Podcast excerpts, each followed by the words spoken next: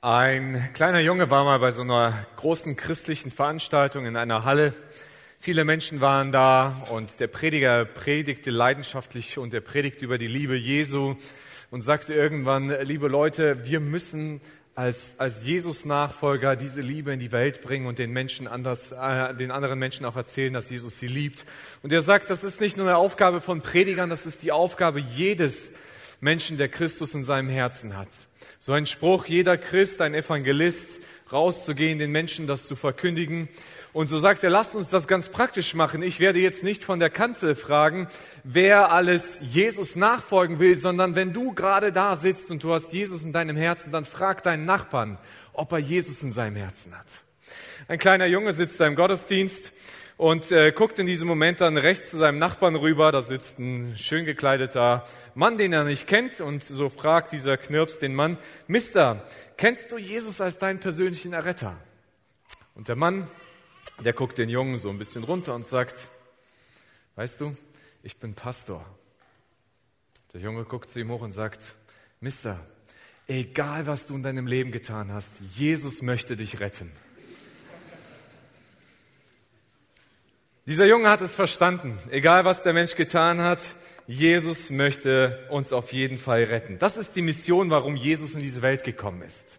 In Lukas Kapitel neunzehn, Vers zehn sagt Jesus über sich selber, der Menschensohn ist gekommen, um zu suchen und zu retten, was verloren ist. Jesus ist gekommen, um Menschen zu retten, die verloren sind. Und äh, wir behandeln heute diese Reihe, was es bedeutet, dieser Mensch zu sein, der gefunden worden ist. Denn Jesus sucht nicht nur Fans, sondern Jesus sucht Nachfolger, er sucht Jünger.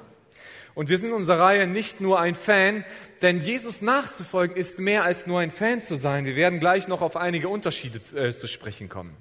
Es gibt da große Unterschiede zwischen einem echten Jünger und einem Fan. Jesus sammelte nicht nur Menschen, die von ihm begeistert waren, sondern tat manchmal genau das Umgekehrte. Er schickte sie weg und sagte, wenn ihr mir nicht konsequent nachfolgen wollt, dann müsst ihr mir nicht nachfolgen. Aber was wir brauchen, ist oft eine Definition von dem, was ein Jünger ist. Wenn, wenn wir keine Definition haben, was ein Jünger ist, äh, was es ausmacht, ein Jünger zu sein, glaube ich, kann es uns schnell passieren, dass jeder von uns hier sich seine eigene Definition schafft. Und der eine definiert dann, ja, ein, ein Jünger Jesus zu sein, ein Nachfolger von Jesus zu sein, bedeutet, jeden Sonntag zum Gottesdienst zu kommen. Und dann kommst du jeden Sonntag und denkst, ja, ich habe doch alles erfüllt. Manche werden das sich vielleicht das Level noch tiefer schrauben und sagen, es reicht schon, wenn ich zweimal im Jahr gehe, an, an Ostern und an Weihnachten, dann ist das erfüllt. Aber, aber ich glaube, das ist nicht das, was Jesus drunter gemeint hat, was das bedeutet, ein Jünger zu sein. Und deswegen wollen wir eine ganz zentrale Bibelstelle angucken, die wir schon die letzten Wochen angeschaut haben. Was bedeutet es, ein Jünger zu sein? Diese Bibelstelle packt nicht alles rein. Jesus erzählt an vielen Stellen, was es bedeutet, Jünger zu sein. Aber ich glaube, sie gibt einen guten, guten kleinsten Nenner, was das beinhaltet. Und all die anderen Sachen, die Jesus über Jüngerschaft sagt, können wir gerne immer da unterordnen. Und zwar ein ganz zentraler Vers. Als Jesus unterwegs ist, die ersten Jünger zu berufen, Petrus und Andreas, da ist er im See Genezareth unterwegs und dann gibt er ihnen diese Einladung und sagt zu ihnen, kommt, folgt mir nach, ich will euch zu Menschenfischern machen. Äh, warum Menschenfischer? Das waren zwei Fischer. Und Jesus gebraucht eine Analogie in ihrer Sprache, in, ihrer, in ihrem Leben und sagt, bis jetzt habt ihr Fische gefischt, ich will, dass ihr mit mir anfängt, Menschen zu fischen für das Reich Gottes. Und hier geben sich drei Dinge heraus, zu denen Jesus sie auffordert. Das eine sagt, kommt, folgt mir nach, bedeutet Unterordnung. Es bedeutet zu sagen, ich werde euer Meister, wenn ihr, wenn ihr mir nachfolgt, ich gehe voran, ihr geht hinter mir. Es bedeutet, dass ich die Richtung bestimme. Wir werden hier keine Demokratie aufbauen zusammen, sondern ich bin der Meister, ihr seid die Jünger. Also man ordnet sich ihm unter. Das Zweite, was er sagt, ich will euch machen. Jesus sagt, es wird ein Prozess in euch beginnen, mit euch beginnen, der euch verändern wird. Es wird etwas in euch passieren. Ihr werdet reifen, ihr werdet, ihr werdet euch entwickeln und Jesus wird an unserem Leben dran sein, uns zu verändern, aber wir müssen es auch zulassen, dass er uns verändert. Und das Letzte ist, er sagt, ich will euch zu Menschenfischern machen. Jesus sagt nicht, folgt mir nach, mal gucken, was passiert, sondern er sagt, ich habe eine Mission und ich lade euch ein, Teil dieser Mission zu werden.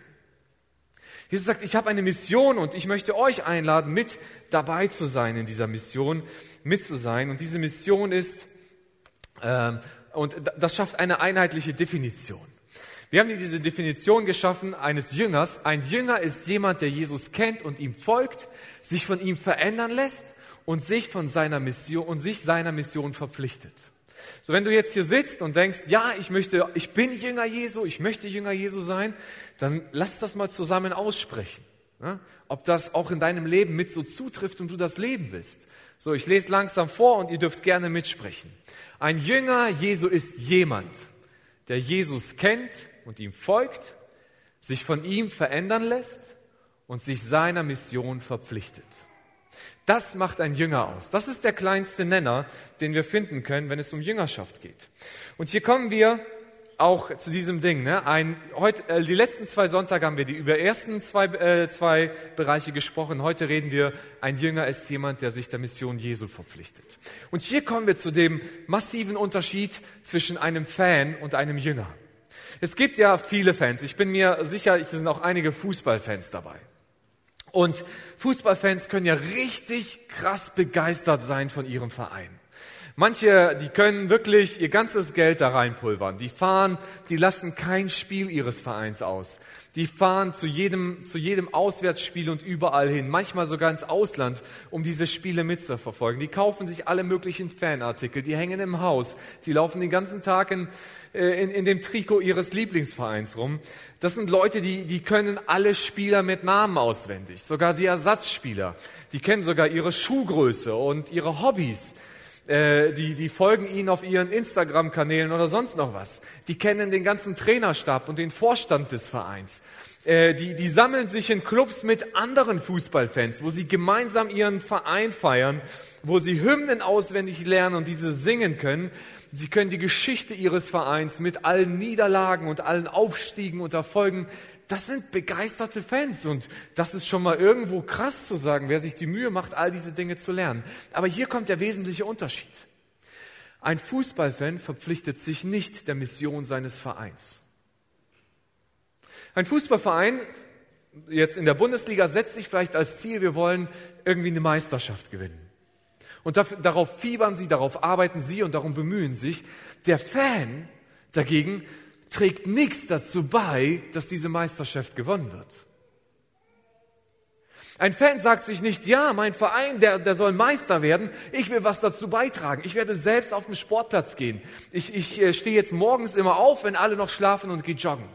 Ich, ich suche mir einen Trainer, der mich, der, der mich trainieren wird, damit ich besser im Fußball werde. Ich fange mich gesund zu ernähren an, denn ich brauche Fitness, damit ich meinen Verein unterstützen kann, dass ich vielleicht sogar da mitspielen könnte. Ich, äh, äh, ich, ich verbringe fünf Tage die Woche auf dem Fußballplatz und racker mich da einen ab, damit ich meinem, Verhelfen, meinem Verein helfen kann, seine Mission zu erfüllen.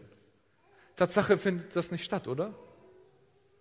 Guckt guck mal in ein Fußballstadion aus und vergleicht mal das Aussehen, die Statur eines Fußballspielers mit seinem Fan.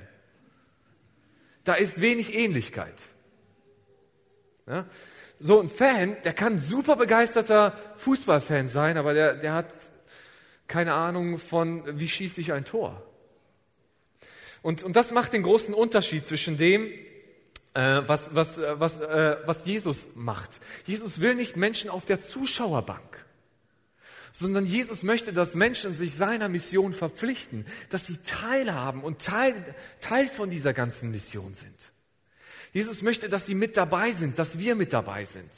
Und es gibt eine interessante Geschichte, wo Jesus das einem seiner Jünger nochmal ganz speziell bewusst macht, dass es eben, äh, dass er nicht nur Fans sucht, sondern dass er Jünger haben möchte. In Johannes Kapitel einundzwanzig, ab Vers fünfzehn, haben wir eine Begebenheit, wo Jesus schon auferstanden ist, nachdem er am Kreuz für, für alle Menschen gestorben ist. Und er begegnet immer wieder Jüngern, seinen Jüngern. Und das ist so eine Begebenheit, dass die Jünger wieder in Galiläa sind. Sie sind äh, fischen gewesen in der Nacht. Äh, ist nicht unüblich für Fischer, nachts angel, äh, zu fischen, damit, damit da beißen die Fische besser.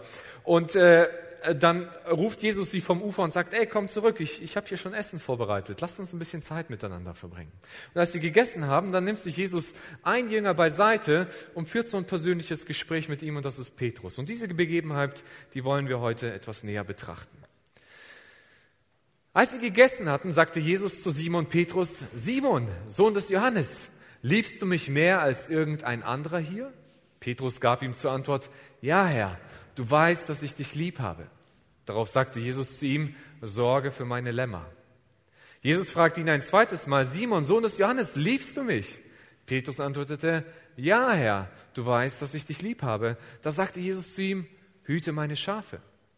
Jesus fragte ihn ein drittes Mal, Simon, Sohn des Johannes, hast du mich lieb?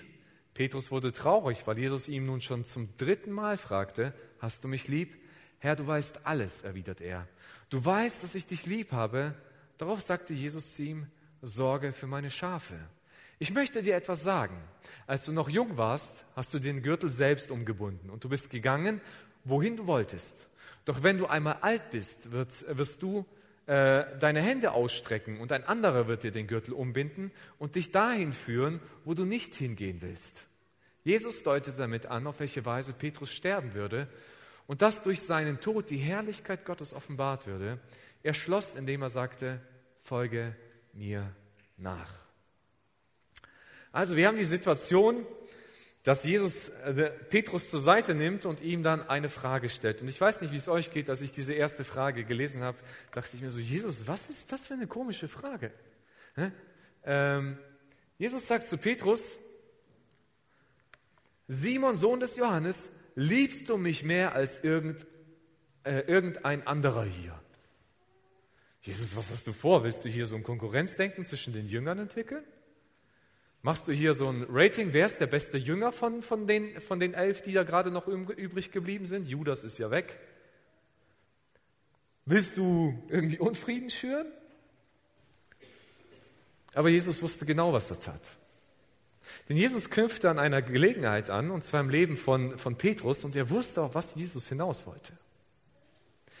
In Johannes Kapitel dreizehn lesen wir im Abendmahl, erzählt Jesus davon, dass, dass Jesus sterben würde, den Priestern überliefert wird äh, und am Kreuz hingerichtet wird. Und Petrus sitzt daneben Jesus und sagt, Jesus, ich folge dir überall hin, auch wenn es bedeutet, für dich zu sterben. Ich bin dabei. Und aus den anderen Evangelien wir, wissen wir, wie Petrus das formuliert hat. Matthäus sechsundzwanzig, Vers dreiunddreißig sagt Petrus, und wenn alle sich von dir abwenden, ich niemals. Und wenn Petrus sagt alle, dann sind da gerade elf andere Jünger noch am Tisch. Und Petrus sagt, Jesus, also wenn jemand dir nachfolgt, dann bin ich das. Ja? Also ich, ich meine es richtig, richtig ernst. Keine Ahnung, wie die anderen das meinen, aber ich auf jeden Fall ernster. Und Petrus und Jesus stellt ihm diese Frage, Simon, Sohn des Johannes, liebst du mich mehr als irgendein anderer hier? Und bei Petrus macht es Klick.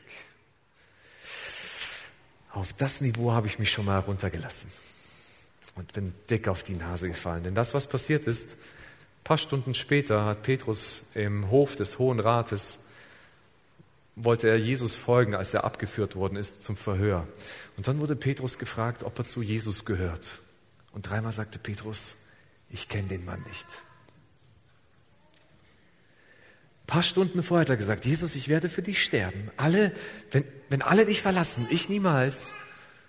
Und das dauert keine vierundzwanzig Stunden und dann ist Petrus auf einmal an einem Punkt angekommen und sagt, ich kenne Jesus nicht mehr. Und Jesus nimmt ihn jetzt mit und sagt, Petrus, willst du dich immer noch mit den anderen vergleichen? Und was Petrus auf die Frage von Jesus antwortet, ist hier, ja Herr, du weißt, dass ich dich lieb habe. Petrus sagt nicht, ja Herr, du weißt, dass ich dich mehr als alle anderen lieb habe. Das wäre die richtige Antwort. Sondern Petrus sagt nur, Jesus, du weißt, dass ich dich lieb habe. Und, und deswegen wiederholt Jesus diese Frage so nicht mehr, sondern Petrus hat begriffen, worum es geht. Es geht nicht darum, ob er im Verhältnis der anderen ihn mehr liebt, sondern es geht darum einfach, liebst du mich? Petrus sagt ja, und ich will mich nicht mehr mit den anderen vergleichen,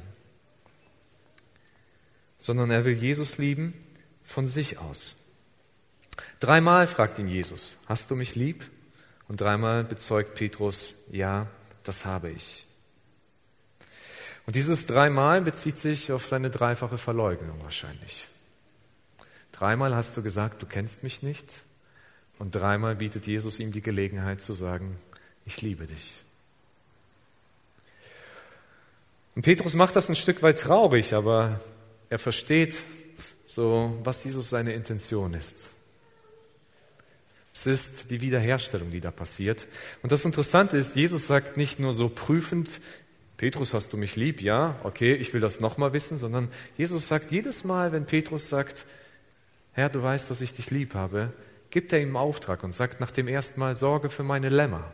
Wenn Jesus zum zweiten Mal fragt, sagt Petrus, ja, ich liebe dich. Und Jesus sagt, hüte meine Schafe. Und beim dritten Mal sagt Jesus wieder, sorge für meine Schafe. Es geht alle drei genau das Gleiche. Es sind nur andere Worte, die Jesus gebraucht. Aber was Jesus tut, ist, und sagt, Petrus, wenn du mich liebst, dann verpflichte dich meiner Mission. Wenn du mich liebst, schließ dich meiner Mission an. Jesus lädt ihn dazu ein und sagt, werde Teil von der Geschichte, die ich angefangen habe. Bleib weiter dran. Am Anfang hat Jesus zu ihm gesagt, sei ein Menschenfischer. Und jetzt kommt er, sagt er, hüte Schafe. Und die Schafe stehen nicht wirklich für eine Herde, die Jesus irgendwann ins Leben gerufen hatte oder sich angelegt hat als Hobby und gesagt hat, so, ich fahre jetzt in den Himmel, bitte kannst du nach meinen Schafen gucken. Sondern was Jesus mit Schafe meint, sind die Menschen, die ihm nachfolgen. Menschen, die Jesus wichtig sind. Und das ist hier wichtig zu verstehen. Viele sehen die Mission Jesu darin, dass er gekommen ist, nur um Menschen zu retten. Aber Jesus ist nicht nur gekommen, um Menschen zu retten, sondern um Menschen zu Jünger zu machen.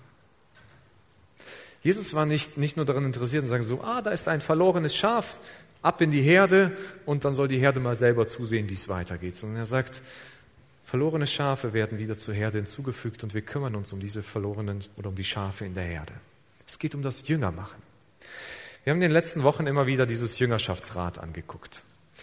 Dieses Jüngerschaftsrat beschreibt die, die Entwicklung eines, eines Christen, eines Menschen, äh, eines Menschen mit Jesus zusammen auf seiner Reise. Normalerweise beginnt bei uns das Leben, äh, beginnt bei uns das Leben mit unserer Geburt und wir enden im Tod. Im Geistlichen fängt es umgekehrt an. Im Geistlichen ist es so, dass wir alle hier bei Tod anfangen. Geistlich Tod bedeutet, wenn jemand keine persönliche Beziehung zu Jesus Christus hat, weil die Schuld der Mensch, die Sünde, die wir in unserem Leben haben, auf uns lastet. Und diese Sünde, die wir in unserem Leben haben, die trennt und distanziert uns von Gott. Und wir leben zwar physisch hier noch, aber geistlich sind wir tot, weil uns diese Sünde von Gott trennt.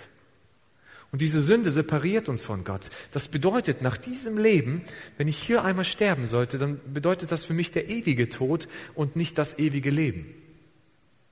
Und das ist der Zustand, in den wir leider reingeboren werden. Da können wir nichts dran ändern. Aber Jesus sagt, das will ich für den Menschen nicht. Ich will, dass der Mensch ewig lebt. Und Jesus lädt den Menschen in diese persönliche Beziehung mit ihm wieder ein und sagt, ich lade dich ein in diese Beziehung zu Gott wieder. Dafür habe ich am Kreuz für dich all deine Schuld auf mich genommen, damit du wieder zum Vater kommen kannst.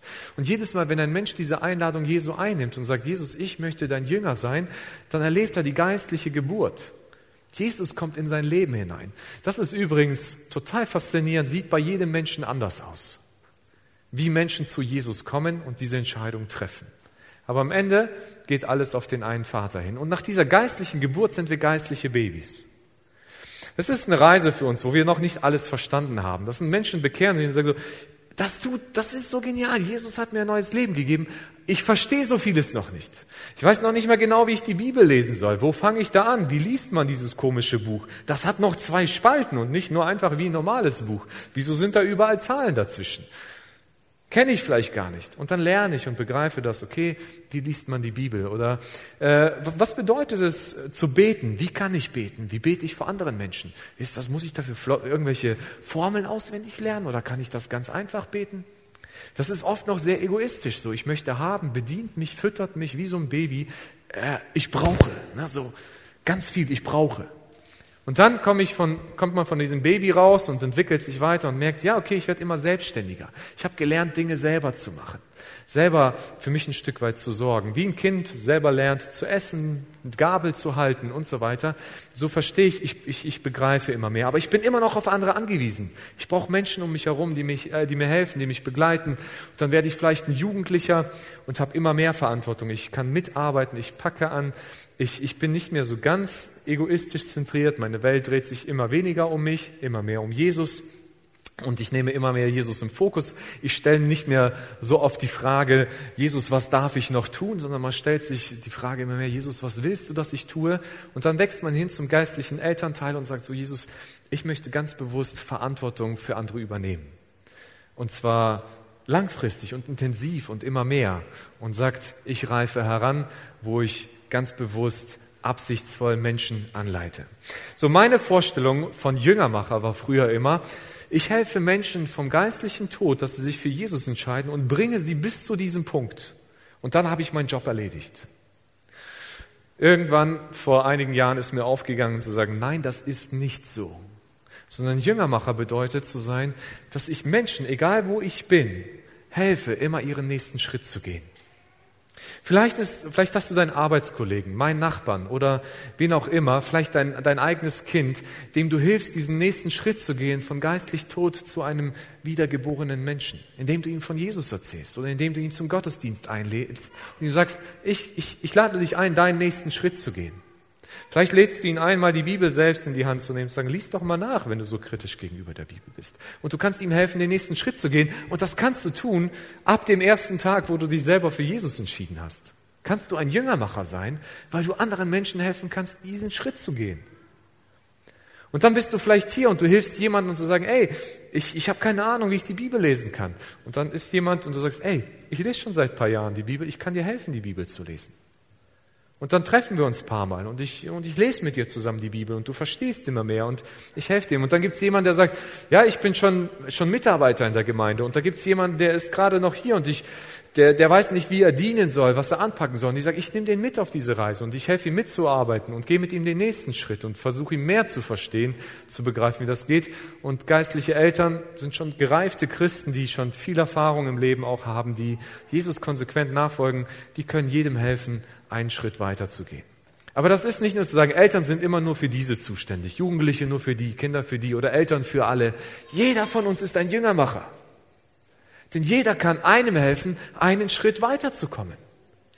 Jeder von uns kann jemanden unterstützen, seinen nächsten Schritt zu gehen. Und das überall, wo wir sind und wo wir stehen. Und das ist nicht nur eine exklusive Sache. Habt ihr euch eigentlich schon mal gefragt, warum Jesus diesen Job nicht ein, alleine macht? Der könnte das doch viel besser. Also Jesus war doch der beste Jüngermacher schlechthin. Aber Jesus hat sich dagegen entschieden, diese Sache alleine zu machen, und zwar aus einem ganz bestimmten Grund. Und zwar, die Mission Jesu startet mit Liebe. Es geht um Liebe, warum er dich dabei haben möchte. Aus Liebe ist Jesus für dich gestorben. Aus Liebe ist Jesus für dich ans Kreuz gegangen. Weil er dich liebt. Das ist seine Intention, das ist seine Absicht, das ist sein Ziel. Er liebt dich. Und wenn Jesus Petrus fragt, äh, liebst du mich? Und ihm sagt, weide meine Schafe, dann sagt Jesus zu Petrus, Petrus, wenn du mich liebst, dann kümmere dich um meine Schafe. Petrus, ich will nicht dein Gefühl haben, sondern ich will, dass du dich verpflichtest meiner Mission. Ich will, dass du Teil davon wirst. Und wenn du es wirklich ernst mit deiner Liebe meinst, dann leb das, was ich gelebt habe. Jesus befähigt uns mit seiner Liebe, andere zu lieben. Jesus befähigt uns, dass ich aus, aus, aus dem, wie ich geliebt worden bin, seine Liebe an andere weitergeben kann und darf. Jesus sagt, wer mich liebt, hat keine andere Wahl, als auch die anderen zu lieben. Denn meine Liebe soll dich verändern. Und das ist das Doppelgebot der Liebe. Das ist Jesu Absicht für unser Leben. Geliebte Menschen werden zu liebenden Menschen. Das ist das Doppelgebot, über das Jesus mal gesprochen hat, als er gefragt worden ist, Jesus, was ist denn das Wichtigste für einen Nachfolger von dir? Und er sagt, du sollst den Herrn, dein Gott, lieben von deinem ganzen Herzen, mit deiner ganzen Hingabe und mit deinem ganzen Verstand. Das ist das größte und wichtigste Gebot. Ein zweites ist ebenso wichtig, liebe deinen Mitmenschen wie dich selbst. Also zwei Gebote, die nebeneinander stehen. Also nicht so, sondern so. Er sagt, wenn du den Vater lieben willst, dann musst du deinen Nächsten lieben. Das geht nicht dran vorbei. Du kannst nicht sagen, ich möchte Gott lieben, aber ich will meinen Nächsten nicht lieben. Das funktioniert nicht. Denn das ist das Wesen der Liebe. Jesus sucht keine Fans, die begeistert von ihm sind oder von dem, was er ihnen gibt oder was er getan hat, sondern er sucht, sucht Nachfolger, die bereit sind, ihn und andere zu lieben. Und wie könnte er da etwas Geringeres erwarten? Wie könnte Jesus dich lieben und sich damit zufrieden geben, dass du weiter egoistisch, selbstzentriert und ignorant bleibst? Das ist Jesus zu wenig für dich und für sein Reich. Und deswegen will Jesus, dass wir Menschen sind, die aus Liebe andere lieben. Das ist die Motivation. Also, wenn wir darüber sprechen, sei ein Jüngermacher, André hat es schon in der Predigt mal erwähnt, uns geht es nicht, unsere Mitgliederliste voll zu machen. Uns geht es nicht irgendwie, Menschen in einen Verein reinzubekommen. Sondern uns geht es darum, Menschen das zu geben, was Menschen sich wünschen, und zwar Errettung und Liebe und geliebt zu werden vom Vater. Aber Liebe ist etwas, was durchfließt, was nicht nur bei uns stecken bleibt, keine Sackgasse. Und deswegen haben wir gar keine andere Wahl, als uns sich der Mission Jesus zu verpflichten, wenn wir Jesus lieben wollen. Aber Achtung, wer liebt, wird leiden müssen. Hört sich jetzt irgendwie so ein Sprung, wie kommst du jetzt von Liebe zu Leiden? Weil das die Realität ist. Als, als Jesus zu Petrus gesagt hat, weide meine Schafe, da gibt er Petrus eine Prophezeiung. Und er sagt zu ihm in Vers achtzehn und neunzehn, doch wenn du einmal alt bist, wirst du deine Hände ausstrecken und ein anderer wird dir den Gürtel umbinden und dich dahin führen, wo du nicht hingehen willst. Jesus deutet damit an, auf welche Weise Petrus sterben würde und dass durch seinen Tod die Herrlichkeit Gottes offenbar würde. Also Jesus sagt zu Petrus, Petrus, wenn du dich meiner Mission verpflichtest, dann wirst du für mich sterben. Als du jung warst und mir nicht nachgefolgt bist, hast du getan, was du wolltest. Aber jetzt, wo du mir nachfolgst, wird der Moment kommen, dann wirst du irgendwann in Gefangenschaft geführt werden und dann hingerichtet. Und aus der Kirchengeschichte wissen wir, dass das Petrus passiert ist. Dass Petrus gefangen genommen worden ist und dann für Jesus sterben musste, für seinen Glauben an ihn. Jesus ist ganz klar mit Petrus und ist ganz offen und sagt, Petrus, Nachfolge und zu lieben ist nicht eine Sache, die einfach wird. Und wisst ihr warum? Wer liebt, leiden muss, oder warum Nachfolger leiden müssen von Jesus? Eben weil es mit Liebe zu tun hat. Warum müssen Christen, die Jesus lieben, Leid ertragen? Verfolgt werden, verachtet, verschmäht, gefoltert, ausgegrenzt, ausgelacht und vielleicht sogar getötet werden. Weil sie lieben. Der ehemalige anglikanische Bischof von Iran, Hassan Dakhani Tafti, schrieb einmal in einem Buch, wenn Liebe auf Rebellion trifft, kann das Ergebnis nichts anderes als das Leiden, äh, als Leiden sein. Und nur durch das Leiden der Liebe kommt wahre Heilung. Das ist das, was Jesus gelebt hat. Die Rebellion der Menschen durch den Sündenfall wirkte sich gegen Gott aus und wer darunter gelitten hat, war Gott. Und um den Menschen, der sich in dieser Rebellion gegen Gott befindet, wieder zurückzubringen zu Gott, der in seiner Schuld steht, musste Jesus, der Inbegriff der Liebe, leiden und am Kreuz sterben, damit Heilung geschehen kann. Was ist die Schlussfolgerung? Wenn Menschen, die Jesus nachfolgen, seine Jünger, anfangen, andere zu lieben, dann wird ihre Liebe auf diese Rebellion der Menschen treffen. Und die Folge ist, dass diese Jünger leiden werden. Also es ist nicht der Plan Gottes, wo Jesus gesagt hat, ey, ich find's mal cool, wenn Menschen leiden, das sehe ich, ob sie es ernst mit mir meinen oder so. Sondern Jesus sagt, ey, wenn ich will, dass die lieben, dann werden sie das erfahren, was ich erfahren habe. Das wird ihnen nicht erspart bleiben. Wir leben in einer Zeit, wo sehr viele Christen weltweit verfolgt werden, wo Menschen verfolgt werden für ihren Glauben. Wir waren vor kurzem mit unserem Leitungsteam der Gemeinde bei Open Doors, einem Werk, das sich für verfolgte Christen einsetzt. Und es gibt über dreihundert Millionen Christen weltweit, die starker Verfolgung ausgesetzt sind, die in Gefängnissen sitzen, wo sie keine Bibeln haben dürfen, wo Familien getrennt werden, wo Christen auf der Flucht sind. Und all diese Menschen leiden, weil sie geliebt werden von Jesus und weil sie lieben. Bei uns in Deutschland ist das ein bisschen einfacher. Keiner von uns wird hingerichtet für seinen Glauben, keiner wird ins Gefängnis eingesperrt für seinen Glauben, aber trotzdem kann uns das im kleinen Rahmen passieren. Du kannst ausgelacht werden von deinen Freunden, du kannst für blöd erklärt werden von deiner Familie, du kannst ausgegrenzt werden aus deinem Freundeskreis. Du kannst als eine Lachnummer auf deinem Arbeitsplatz gelten, weil du nicht an die Evolutionstheorie glaubst, sondern denkst, dass die Erde von einem Gott erschaffen worden ist. Und all das kann dir begegnen. Und Jesus sagt, ja, das begegnet dir, wenn du anfängst, Menschen zu lieben. Jesus nachzufolgen hat einen Preis. Und diese Mission, sich dieser Mission nach, äh, zu verpflichten, wird uns was kosten. Nicht nur Zeit und vielleicht auch Geld, vielleicht unsere Ressourcen, unsere Leidenschaft, unsere Hingabe, sondern es wird uns auch Leid kosten können.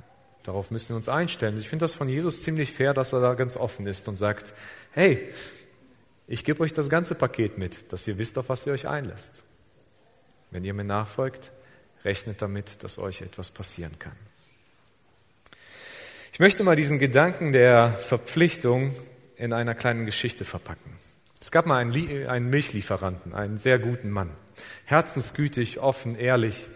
Dieser Milchlieferant, der war wohlhabend, er besaß ein großes Haus, ihm ging es gut, er lebte am Rande einer Stadt und äh, äh, immer, jeden Tag wurde eine große Lieferung mit Milch zu ihm gebracht, in Flaschen, und er verteilte sie, lud sie auf seinen L K W und brachte sie dann in die Stadt und verteilte sie an die Menschen. Ähm, und er verteilte diese Milchflaschen immer wieder in der Stadt. Eines Tages fuhr er durch die Stadt und merkte, da läuft eine Gruppe von Männern und Frauen durch die Stadt, die sind, die sind sehr armselig, die leben unter einer Brücke. Die haben äh, kaputte Klamotten, die haben kein eigenes Zuhause. Die sind total abgemagert, weil sie nichts Ordentliches zu essen haben. Und, und ihnen geht's wirklich dreckig, so richtig dreckig. Und dieser Mann hat Erbarmen mit diesen Menschen. Er geht auf sie zu und sagt, ey, wenn ihr wollt, könnt ihr zu mir ins Haus ziehen. Das ist groß genug. Ich habe für jeden von euch ein Zimmer. Äh, es ist ein schönes Haus. Es gibt genug zu essen. Ihr seid versorgt und ich lade euch dazu ein. Und diese Menschen sagen, klar, wenn wir tauschen können gegen dieses Leben, gegen das andere Leben, dann nehmen wir das andere Leben. Und sie sind mitgegangen, sind in sein Haus eingezogen und sie haben tolle, äh, ja, tolle Zimmer bekommen, in denen sie leben können. Sie haben genug, äh, genug Essen. Jeden Tag sind sie satt. Sie, sie fühlen sich immer gesünder und wohler. Die haben Klamotten, die haben gute Gemeinschaft. Und dieser gute Mann, der sie, der sie zu sich aufgenommen hat, sagt irgendwann so, ey, ihr seid sogar meine Freunde. Aber dann kommt dieser eine Tag, wo dieser gute Mann sagt, ich muss auf eine längere Reise gehen. Und äh, ich, ich, äh, ich möchte, dass ihr meine Mission weiter ausfüllt, und zwar, dass ihr weiter die Milch mit der Stadt beliefert. Mir liegt das am Herzen. Die Menschen, die in dieser Stadt sind, die, die rechnen mit dieser Milch, sie brauchen sie und ich würde sie ihnen gerne weiter ausliefern, dass sie sie bekommen. Aber ich bin nicht da, ich möchte, dass ihr das für mich macht. Dafür habe ich ein Handbuch geschrieben und dieser Mann, der war ziemlich penibel, der hat alles ganz genau reingeschrieben in dieses Buch. Wann kommt die Milch an, wo muss sie ausgeliefert werden, er hat reingeschrieben, welche Route man nehmen sollte. Er gab ihnen eine Liste an, an, an Orte, wo, wo die Milch ausgefahren werden soll. Er erklärte ihnen, wie man sie ordentlich lagert, dass sie vor Sturm geschützt ist. Er zeigte ihnen, wie das in den L K W reinkommt, schrieb das alles auf und gab mit, äh, was muss man mit dem L K W machen? Äh, wie muss der getankt werden? Wann, wann braucht er seine Ex- Inspektion? Äh, wann muss, wo ist die Werkstatt, wo der repariert werden kann? Wo gibt's das Geld, womit sie ihn betanken können? All das schrieb er ganz penibel in das Buch rein, in eine Anleitung und gab ihnen dieses Buch. Als er dann verreist war, ähm, hatten die seine Freunde dieses Buch und lebten in dem Haus. Einige Zeit später, lange Zeit später, kommt er wieder und dann kommt er auf den Hof gefahren und was er sieht, ist ein Chaos. Er sieht Berge von Milch gestapelt auf seinem ganzen Gelände, überall. Er sieht, wie diese Milch schon grün geworden ist. Dann sieht er überall irgendwelche wilden Tiere rumlaufen, die sich an dieser Milch, die da jeden Tag immer noch angekarrt wird, äh, irgendwie sättigen wollen. Dann sieht er kaputte Flaschen, überall Glas rumliegen, weil, weil die Kisten, von, die gestapelt sind, durch Stürme umgekippt sind. Er sieht, er sieht das Ganze wie das heillose Chaos da ist. Es stinkt überall nach, nach dieser Milch, die ausgegossen ist. Dann guckt er sich den L K W an und der hat platte Reifen und unter, darunter ist eine riesige Ölpfütze und da sind überall Dellen drin und das Ding ist dreckig und kaputt. Und dann kommt er zum Haus und auf einmal laufen ihm seine Freunde entgegen. Und sie jubeln und feiern, sagen, hey, schön, dass du zurück bist. Wir haben es so gehofft und gewartet, dass du endlich zurückkommst. Deine Anleitung, die du uns gegeben hast, die ist der Hammer. Wir haben jeden Tag darin gelesen. Wir haben, wir haben die studiert, wir haben Kreise gebildet, damit wir sie besser verstehen können. Und wir haben da geforscht und geschaut. Und dann haben wir äh, sogar Lieder daraus gedichtet, die wir gemeinsam gesungen haben. Und wir haben uns darüber gefreut, dass wir das haben. Manche von uns haben schöne Poster gemalt mit, mit, mit Texten aus deiner Anweisung, die du uns gegeben hast, und haben sie an die Wand gehangen. Einer war so verrückt, der hat sich das sogar auf den Arm tätowieren lassen, was da in dieser Anleitung drin stand. Und dann haben wir, äh, dann haben wir uns erinnert, wann du Geburtstag hattest. Und dann haben wir uns das zur Tradition gemacht, jeden Tag dein Geburts, jedes Jahr deinen Geburtstag zu feiern, damit wir nicht vergessen, dass du uns in dein Haus aufgenommen hast. Und wir haben dann gefeiert jedes Jahr den Tag, als du weggegangen bist, weil, weil du uns fehlst und, wir, und du gesagt hast, du wirst wiederkommen. Und wir haben gewartet, dass du wiederkommst. Einer von uns hat sich sogar gedacht, er kann das berechnen, wann du wiederkommst. Und der hat eine ganze Anleitung durchgelesen und nach all den Dingen geforscht und gesucht, wann du denn endlich wieder zurückkommen konntest. Leider hat er diesen Tag nicht errechnet, als du heute angekommen bist. Aber wir freuen uns, dass du da bist. Was wird dieser Mann über seine Freunde denken?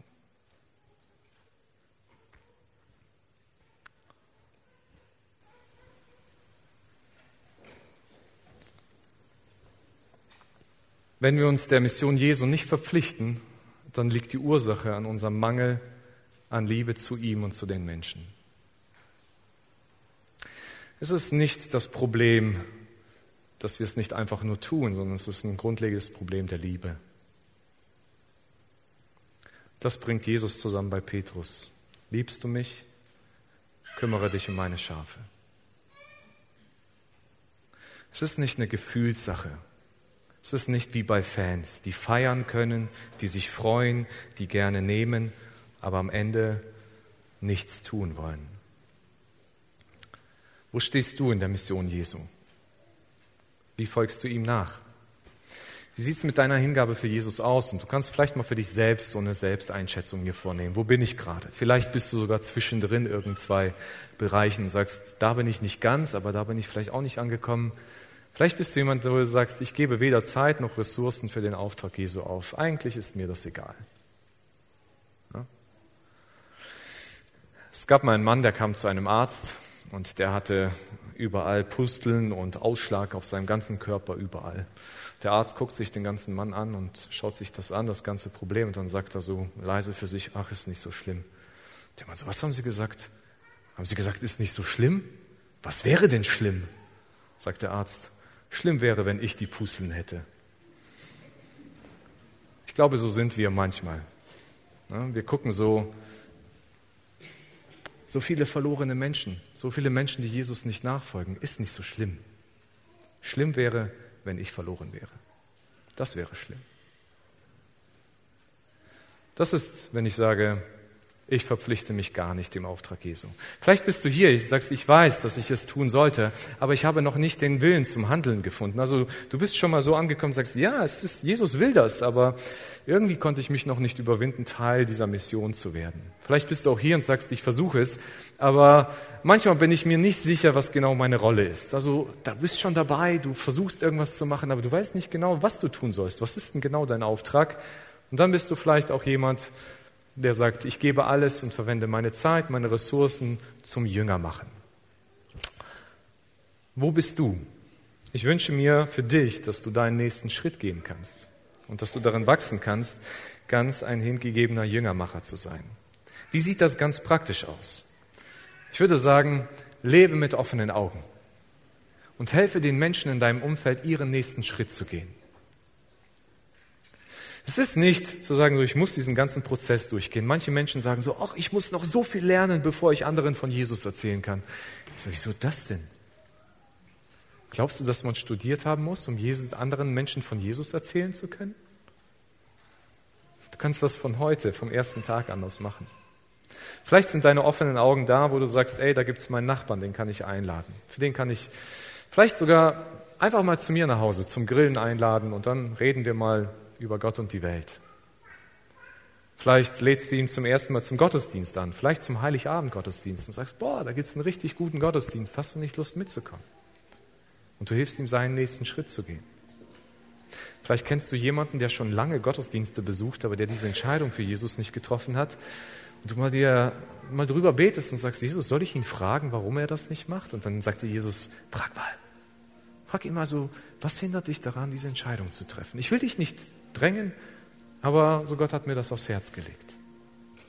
Vielleicht bist du jemand, der Oma und Opa bist. Und du sagst, ich kann meinen Enkelkindern aus der Bibel vorlesen und ich kann etwas von Jesus erzählen. Du hilfst ihnen, ihren nächsten Schritt zu gehen und beten zu lernen. Vielleicht ist es dein persönlicher Einsatz für deinen Ehepartner, der nicht Jesus nachfolgt.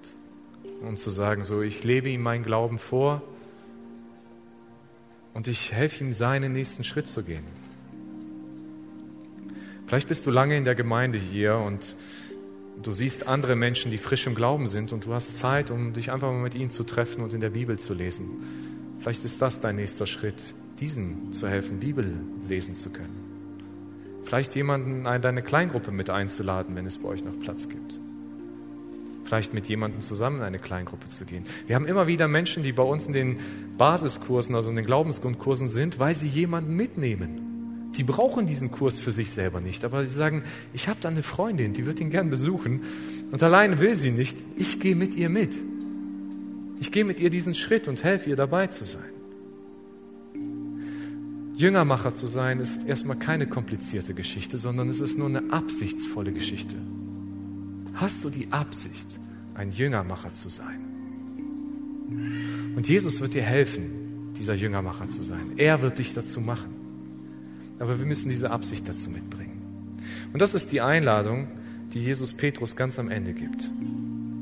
Als Jesus dieses Gespräch mit Petrus über Nachfolge und Leid zu Ende spricht, dann sagt Jesus ihm diese drei kleinen Worte und die möchte ich dir weitergeben. Folge mir nach.